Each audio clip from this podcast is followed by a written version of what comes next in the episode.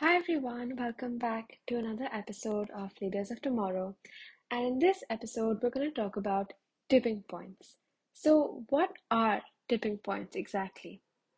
So, tipping points happen when small changes in global temperature kick off, reinforcing loops that tip a system into a profoundly different state, accelerating heat waves, permafrost, permafrost thaw, and coastal flooding, and in some cases, fueling more warming. So there are different types of tipping points. Um, one affecting ice, second land, and third sea. So for the first, runaway. So the first tipping point is runaway loss of ice sheets that accelerate sea level rise. The second, forests and other natural carbon stores, such as permafrost, releasing those stores into the atmosphere as CO2, accelerating warming. And the third, the slowing down of the global ocean circulation system and global coral reef loss.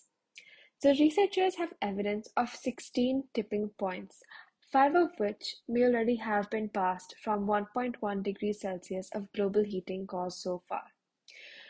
And while it was once thought that they were independent of each other, scientists know now that they are actually interrelated and could trigger a shift in the state of the Earth system as a whole.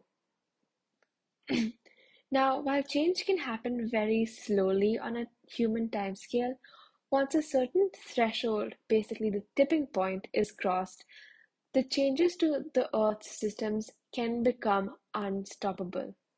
So, a 2 degrees Celsius of warming, though seemingly insignificant, could activate a domino-like cascade of tipping points that could shake the Earth's system.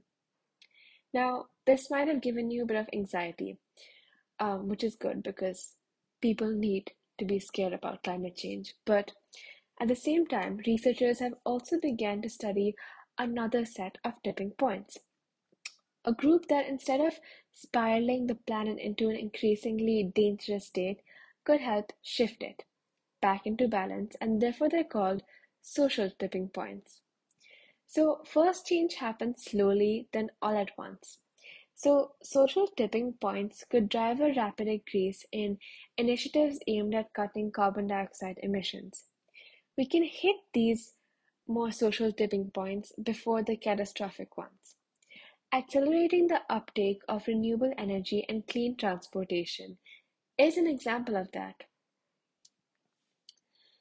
So we may not be able to predict exactly when some of these tipping points occur, but what we do, what we can do is control our actions and take ownership of our emissions. So that's tipping points for you.